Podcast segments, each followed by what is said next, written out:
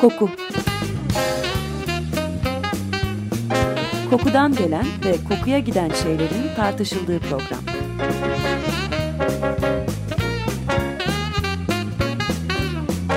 Hazırlayan ve sunan Vedat Ozan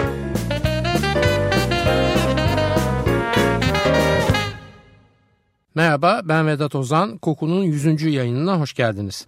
Koku ve tat duyularımız kimyasal duyular olarak gruplandırılmış duyularımız. Kimyasal duyularla ilgili bir sorun nedeniyle doktora başvuranlarda genelde şikayet yediğinden tat alamıyorum şeklinde dile getiriliyor. Aslında lezzet algımızın içinde koku duyumuzun oynadığı rolü düşünürsek bunu daha çok yediğimin kokusunu alamıyorum şeklinde çevirmemiz lazım. Neden?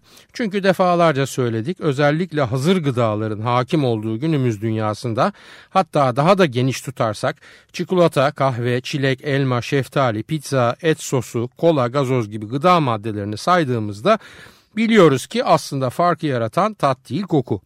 Bu nedenle koku duyumuzda meydana gelen olumsuz bir durum lezzetin toplam algısına anında lezzetsizlik olarak yansıyabiliyor. Koku ve tat alma duyularımızda her ne kadar güncel yaşam koşulları içinde görme veya işitme kadar önem atfedilmese bile hem güvenlik hem de keyif veya haz almamız için önemli. Uyarı ve güvenlik anlamında ağzımıza attığımız bozuk yiyeceğin ortamdaki duman veya zararlı gazların farkına varabilmemiz söz konusu olduğunda işitmek veya görmek işe yaramıyor çünkü.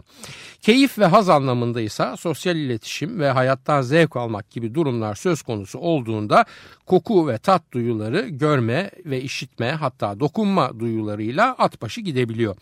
Buna ilave olarak kokuyu alamadığımızda kişisel hijyen durumumuza ilişkin algımızda değişiyor ve bazen ne yazık ki çevremizin kabul edebileceği gibi kokmadığımızı fark etmekte dahi gecikebiliyoruz. Koku alıcılarımız diğer duyu algılama sistemlerimizden biraz farklı olarak dış dünyanın etkilerine fazlaca açık.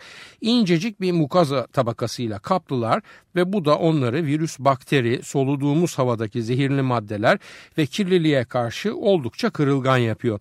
Sadece alıcılarımızın mevcut olduğu burun içi ve damak üstümüz değil, bu alıcılarının uzantılarının yer aldığı beyin bölgemizde hassas bir bölge. Herhangi bir çarpma vurma halinde burada meydana gelen bir oynama gene istenmeyen durumlar yani koku algımızda ciddi zafiyet meydana getirebiliyor. Bu bilgiler ışığında koku duyusunun kaybının başlıca sebeplerinin üst solunum yolu enfeksiyonları veya baş bölgesindeki travmalar olduğunu görmek bizi fazla şaşırtmamalı. Baş bölgesinde travmadan kastım mesela başınıza darbe aldığınız bir araba kazası ki hafif bir darbe de olabilir bu veya düşüp kafanızı vurmanız falan olabilir. Bu arada futbolcuların genelinin hem topa kafayla vurmak hem de rakibiyle kafa kafaya çarpışmak durumunu çok sık yaşadıklarından dolayı koku duyusu hassasiyetinin en zayıf olduğu meslek gruplarından biri olduğunda parantez içinde ekleyeyim. Koku duyusu kayıplarını yaş gruplarına ayırarak incelediğimizde ilginç bir durumla karşılaşabiliyoruz.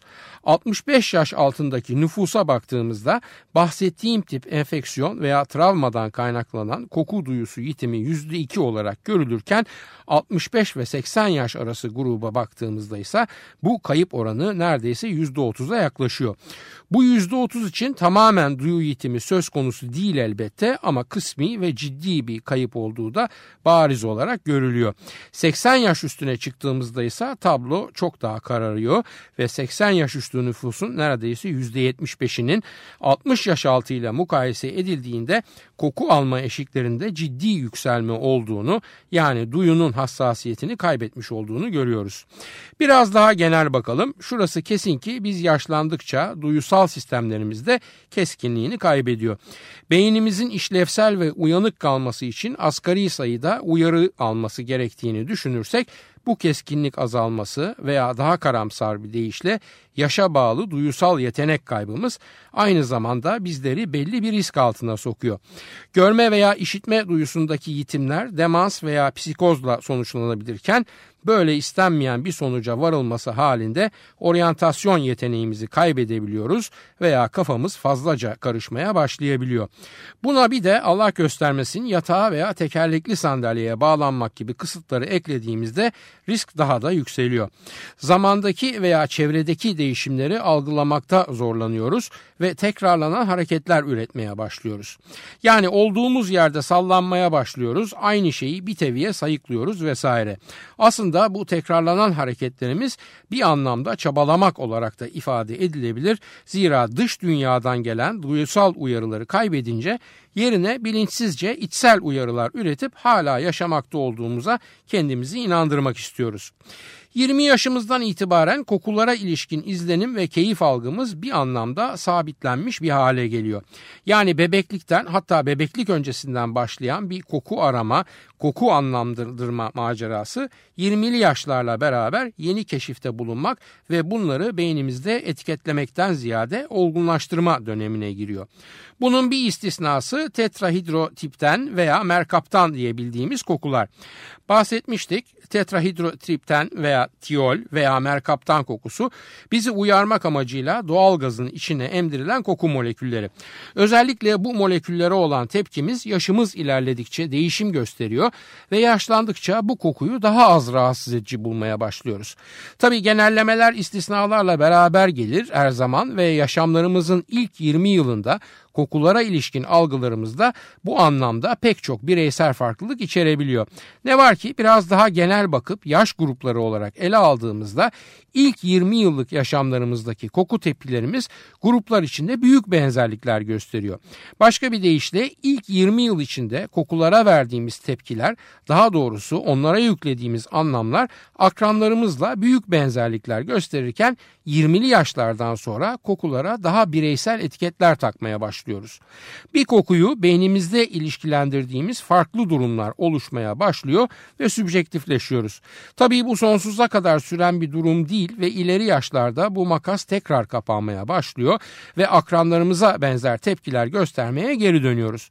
Yaşa bağlı yorumlarımızda tiol veya merkaptan örneğinde olduğu gibi olumluyla olumsuz arası değişkenlikler yaşıyor ve mesela benzin kokusunu gençler yaşlılardan çok daha rahatsız edici bulabiliyor. Cicero yaşlılık rahatsızlıkları beraberinde getirir diyor. Koku duyusunu incelediğimizde de algımıza yönelik böyle bir acı gerçekle karşılaşıyoruz elbette. 20 ile 35 yaş arası zirvede olan koku algımız 35'ten sonra yavaş yavaş azalmaya başlıyor ve 65 yaşından sonra da istisnalar hariç pek de öyle keskin bir burnumuz kalmıyor. Ancak bunun gençler daha iyi koku alır anlamında değerlendirilmemesi lazım. Anlam yüklemenin çeşitlenmesi için yaşam deneyiminde de çeşitlenmeye gerek var ve bu nedenle her konuda olduğu gibi ortalama olarak 30 ile 40 yaş arası bizim kokusal anlamda en olgun dönemimiz oluyor. Acemiliğimize atmış oluyoruz, tecrübe kazanmış oluyoruz, nispeten bilgeleşmiş oluyoruz ve bu kokulara iliştireceğimiz bireysel anlamlarda çeşitlenip zenginleşiyor. Ancak entelektüel boyutta tecrübeyle koku başat gidiyor gibi görünse de fiziksel anlamda bu eğri böyle yukarı bir seyir izleyemiyor ve 40'lı yaşlardan sonra koku alma aralığımız daralmaya, bir kokuyu isimlendirme yeteneğimiz düşmeye başlıyor. Bu birdenbire böyle olmuyor elbette ve 50 ile 60 yaş arası nispeten sabit diyebileceğimiz bir dönem geçiriyoruz. 30'larımızda zirvede olan koku algımız çok hafif aşağı inerek bir 10 yıl kadar sabitleniyor ve ondan sonra da yani 60'ımızdan sonra da o kadar yavaş azalmaya başlıyor ki pek çoğumuz bu azalmayı fark edemiyoruz bile. Yani biz 60'ımıza geldiğimizde kendimizce hala iyi koku alıyoruz ve hep söylenildiği gibi hissettiğimiz yaştayız yani genciz ama test sonuçları ne yazık ki bizimle aynı fikirde değiller.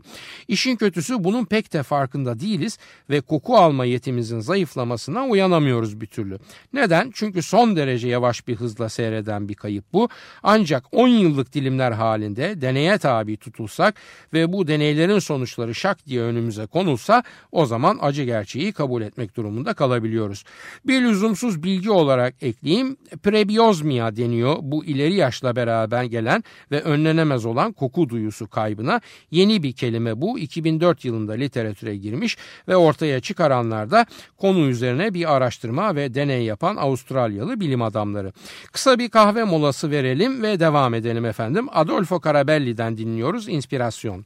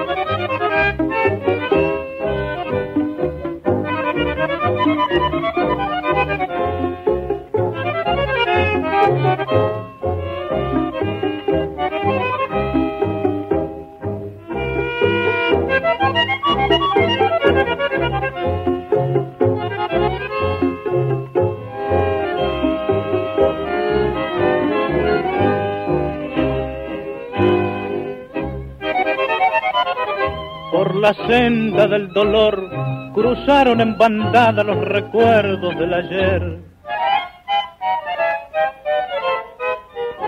Trayendo en voz aquel querer donde quemé la dulce fe de mi ilusión, hecha canción, plegaria en flor que ayer bordé en el calor del cuchitril de Bohemia, en sueño azul que me dejó el sinsabor de mi anemia.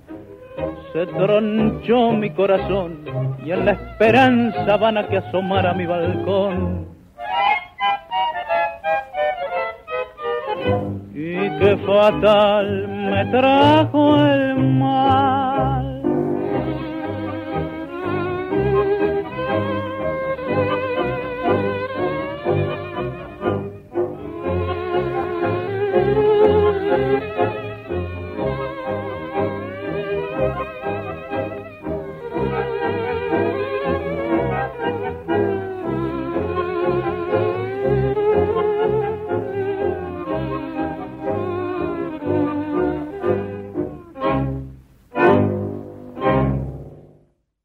Radyosunu yeni açanlar için hatırlatıyorum. Açık Radyo 94.9 Koku programındayız. Ben Vedat Ozan.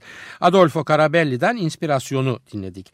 Yaşla beraber gelen ve önlenemez olan koku duyusu kaybının yani prebiyozmiyanın sebebi yaşımız ilerledikçe sinir dokularımızın sayısında meydana gelen kayıp. Yani herhangi bir olay nedeniyle olmasa bile organizmamızın doğal yapısı içinde tabiri caizse makine eskiyor, sinir dokularımız azalıyor ve sinir hücrelerimiz hücrelerimizin etkinliği kaybolmaya başlıyor. Hem doku sayısının azalması hem de hassasiyetin yitimi ise kaçınılmaz olarak bireyin koku alma ve ayırt etme durumunda dramatik değişimlerin sebebi oluyor. Genelde yaşlı insanların kokuya ilişkin şikayetlerini retronazal olfaction dediğimiz damakla alınan kokularda hissetmeye başlıyoruz önceleri. Yani yenilen gıdadan beklenen lezzetin elde edilememesiyle. Bunun elbette başka sebepleri de var. İleri yaşla beraber sindirim sistemimizde rahatsızlıklar başlamış olabilir. Maddi olarak imkanlarımız kısıtlanmış ve her istediğimize erişemiyor olabiliriz. Bakkal ve manavlardaki gıdaları yeterince sofistike bulmuyor olabiliriz. Yeni tür besinlere yani içinde koruyucu madde içeren ve uzun dönem bozulmadan rafta kalabilen işlenmiş gıdaların varlığından rahatsızlık duyuyor olabiliriz ve bütün bunlar birleşerek bizim genç günlerimizdeki lezzetleri özlemle anmamıza tabağımızdakine söylenmemize neden olmuş olabilir. Ancak unutmamamız gereken bir şey var ki lezzet tat ve kokunun birlikteliği aslında ve kokuda azalma olunca toplam lezzet algısı da bundan olumsuz olarak etkileniyor. Elbette bunun tek sebebi koku alma yetimizdeki kayıp değil. O önemini abartmış olduğumuz tat duyumuzda da kayıplar oluyor. Tadın çoğunu dilimizle alıyoruz ve dilin genelinde bir his kaybı olmamasına rağmen bazı bölgelerde böyle bir durum ortaya çıkabiliyor. Burada bir cinsiyet saptaması yapalım. Tat duyusu yitimi kadınlarda 40, erkeklerde ise genelde 50'li yaşlarda başlıyor. Oysa koku duyusu yitiminde durum bunun tam tersi ve erken kayıpların daha çok erkeklerde meydana geldiğini görüyoruz.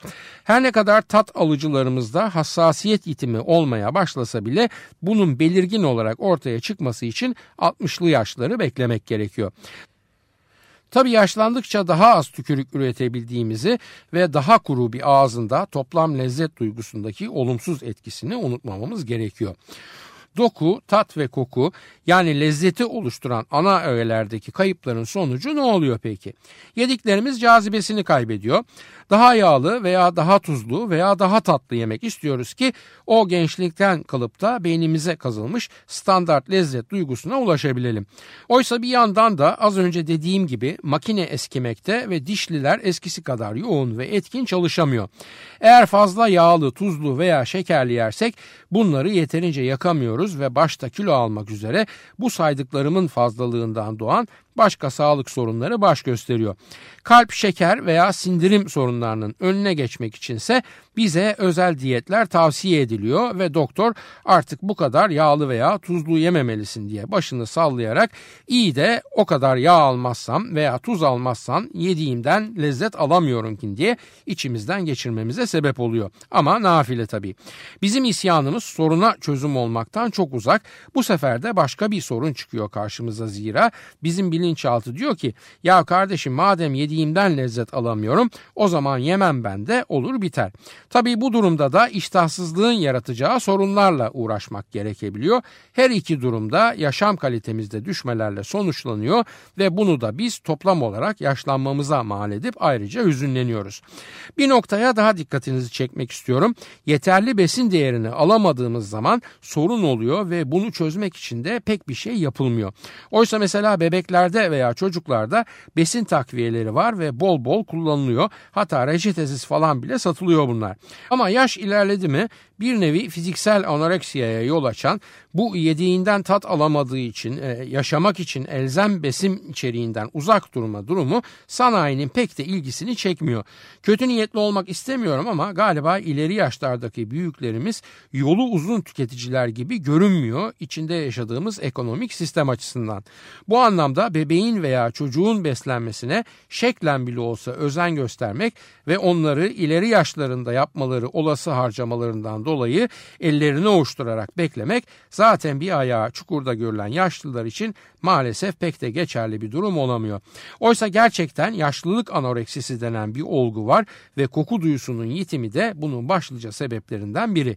Tek sebep değil elbette zira özellikle huzur evi veya bakım evi gibi mekanlarda saat dolduran yaşlılar için geçerli olmak üzere depresyon veya her koşulda muhtelif enfeksiyonlar veya kardiyak düzensizlikleri veya sindirim sistemindeki arızalar vesaire derken bu yaşlılık anoreksiyasının pek çok nedeni var ve biz bunların pek de üstesinden gelmekte başarılı olamıyoruz.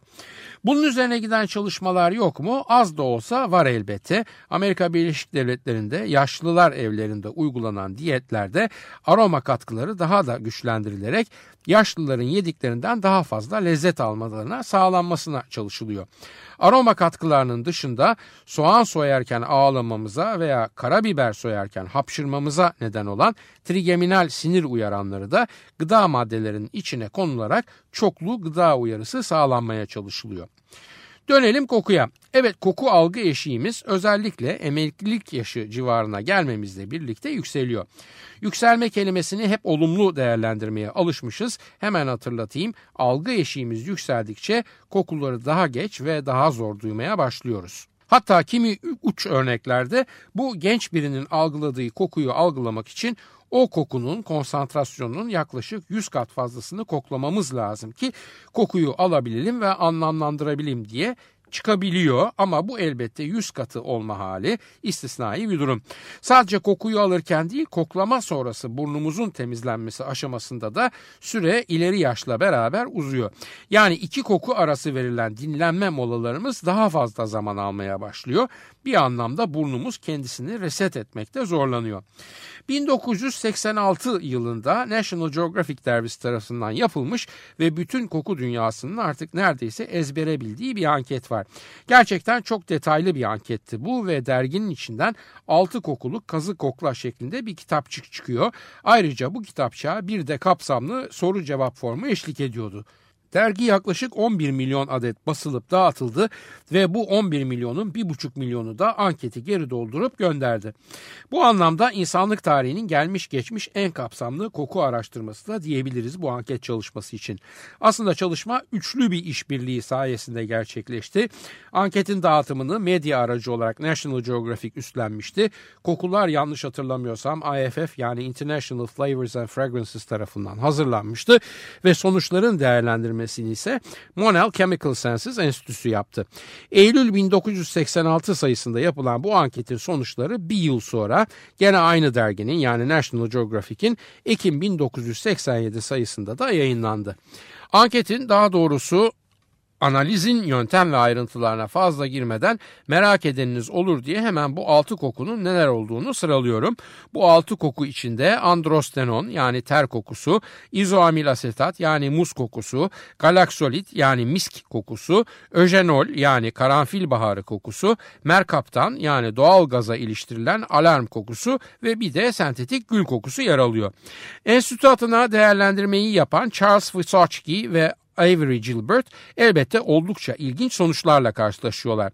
Öncelikle bugünkü yayınımız bağlamında ele alırsak evet hep söylenen ve daha küçük ölçekteki deneylerle karşılaşılan doğru ve yaşımız ilerledikçe kokunun yoğunluğunu algılamamız düşüyor. Yani algı eşiğimiz yükseliyor. Küçük bir not 6 koku örneği var demiştim bu ankette. Algının düşmesi her koku örneği için aynı oranda gerçekleşmiyor. Örneğin gül kokusundaki algı değeri ya yaş ne olursa olsun aynı kalıyor. Gülün ilginçliğinden olsa gerek aynı sonuca sigara içen ve içmeyenler arasındaki karşılaştırmada da rastlanabiliyor ve o kulvarda da içenle içmeyenin muhtelif kokulara tepki eşiği farklı olurken gül kokusu için bir aynı tepkiyi verme hali söz konusu oluyor. Anketin bir diğer sonucu da sadece kokuyu algılama miktarı değil onu tanımlamada da yaşa bağlı farklılıklar olduğu olarak görülüyor. Yani ileri yaşlardakiler kokuyu alabilseler bile onu doğru tanımlamada gençlerin gerisine düşüyorlar. Daha açık bir deyişle kokunun etiketini takmakta zorlanıyorlar. Bir koku vardı kazı kokla kağıdında ama bu ne kokusuydu orası biraz bulanık kalıyor. Bu National Geographic anketi sonuçlarına bakarken hep yaşlanmaya vuracak değiliz. Biraz da gençleri kaşıyıp intikam alalım isterseniz. Evet kendi yeteneklerini değerlendirmeleri istendiğinde gençlerin tabiri caizse biraz uçtuğu görülüyor bu anketin sonuçlarında. Yani gençler daha iyi koku alıp daha iyi tanımladıklarını söylüyorlar ve bu da elbette doğru ama iddiaları gerçekleşenin hep birkaç adım ötesinde yer alıyor. Yaşlı yaşlılarla karşılaştırıldığında hepsi daha iyi koku alma ve tanımlama konusunda ama kendi içlerinde bakıldığında genç yaş dilimi içinde sonuçları düşük çıkanların neredeyse hepsi kendini çok iyi koku alır diye işaretlemiş ilk başta. Belki de genç yaşla beraber gelen özgüven fazlalığı olarak tanımlayabiliriz bunu. Şimdi bırakalım National Geographic'in çalışmasını bir yana müsaadenizle ve aynı başlık altında bir başka çalışmaya geçelim. Uzun soluklu bir çalışma bu bahsettiğim yeni çalışma ve yaklaşık 4,5 yıl sürmüş. Deneye 1162 kişi katılmış ve hepsi 80 yaş üzerindeki insanlar. Ancak hiçbirinde demans veya Parkinson falan gibi arazlar görülmemiş bu deneklerin. 12 kokuluk bir koku testine tabi tutulmuşlar bu yaşlı denekler 4,5 yıl süresince. Tabi 80 üzeri yaş ve 4 yıldan fazla süren bir deneyden bahsediyorum. Siz de takdir edersiniz ki bu süre içinde hayatını kaybedenler de olmuş deney grubundan. Az buzda değil vefat edenlerin sayısı ve 1162 deneyin 321'i maalesef deneyin sonuçlanmasını görememiş. Rakam merakları için söylüyorum bu rakamı yüzdeye vurduğunuzda yaklaşık %28 gibi bir rakam çıkıyor. Deneyi yürütenler de diyorlar ki ya bu kadar kaybımız oldu bu deneyde acaba bu hayatını kaybedenlerin koku alma testlerindeki sonuçları nasıldı? Bu müteveffa deneklerin koklama testlerinde almış oldukları sonuçlarla hayatlarını kaybetmiş olmaları arasında mantıklı bir ilişki kurabilir miyiz acaba? Sonuçları bilgisayara verdiklerinde ekrana bir bakıyorlar ki her doğru cevaplanan koku testi sorusu yaşam süresinin yaklaşık %6 uzamasına sebep oluyor. Yani ters çevirelim ve öyle bir daha bakalım. 80 yaş üzeri insanlarda koku alma ve tanımlama yetisi ne kadar düşükse ömrü geri kalan kısmı da o kadar kısa oluyor. Keyifsiz bir fal bakma durumu da diyebiliriz sanırım bu ilişkiye. Yaşlılık, ölüm, duyu kayıpları falan derken farkındayım biraz tatsız oldu bugünkü program. Ama ben inadına çivi çiviyi söker diyorum ve engin hoşgörünüze sığınarak yayınımızı biraz uygunsuz bir fıkrayla noktalamak istiyorum. Efendim yaşlıca bir bey doktora gidiyor. Doktor arkasına yaslanıp buyurun beyefendi nedir şikayetiniz diye soruyor. Bizim yaşlı hasta diyor ki doktor bey affedersiniz ama benim inanılmaz bir gaz problemim var. Neredeyse ne yesem gaz yapıyor diyebilirim ve maalesef engelleyemiyorum bu durumu. Allah'tan ne ses çıkıyor ben gaz kaçırırken ne de koku yayılıyor. Bu nedenle bunun sıkıntısını bir ben yaşıyorum. Misal sizin muayenehanenize girdiğimden beri en az 5 kere böyle bir gaz kaçırma durumum oldu. Ancak ne ses ne de koku olmadığı için fark etmediniz bile. Aman benim derdime bir çare lütfen. Doktor başını sallıyor ve reçete kağıdını önüne çekerek birkaç ilaç yazıyor ve uzatıyor. Bu yazdığım ilaçları iki hafta süreyle alın sonra lütfen bir daha görüşelim diyerek uğurluyor hastasını. İki hafta sonra gene muayenehanedeyiz ve kapı çalınarak aynı yaşlı bey duhul ediyor doktorun yanına. Oturur oturmaz söylenmeye başlıyor. Valla doktor bey o kadar ilaç parası verdirdiniz bana ama benim gaz problemime hiçbir şekilde çözüm olmadı bu ilaçlar. Hala eskisi gibi gazım var ve ben hala bundan şikayetçiyim. İşin kötüsü eskiden ne ses ne de koku çıkardı ve çevremdeki kimse rahatsız olmazdı. Şimdi ise hala ses çıkmıyor ama affınıza mağruren kendi gazımın kokusuna ben bile tahammül edemiyorum. Doktor gülümseyerek koltuğuna yaslanıyor ve hastaya dönerek şunları söylüyor. Harika sinüslerinizdeki sorunu hallettik şimdi sıra işitme sorununuza çözüm bulmaya geldi. Haftaya bir başka kokuda buluşmak üzere efendim. Soru, öneri, eleştirileriniz için e-posta adresimizi hatırlatıyorum. Koku programı yahoo.com Yayınlarımızda adı geçen konulara ilişkin görselleri her zaman olduğu gibi biraz sonra facebook.com Taksim Vedat Ozan Koku adresinde de görebilir. Yorum ve sorularınızı oraya da yazabilirsiniz. Ben Vedat Ozan, radyonuz kokusuz kalmasın sevgilerimle.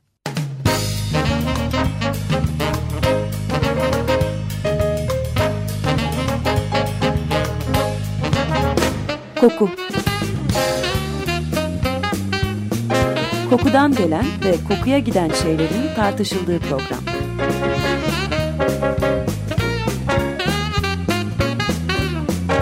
Hazırlayan ve sunan Vedat Ozan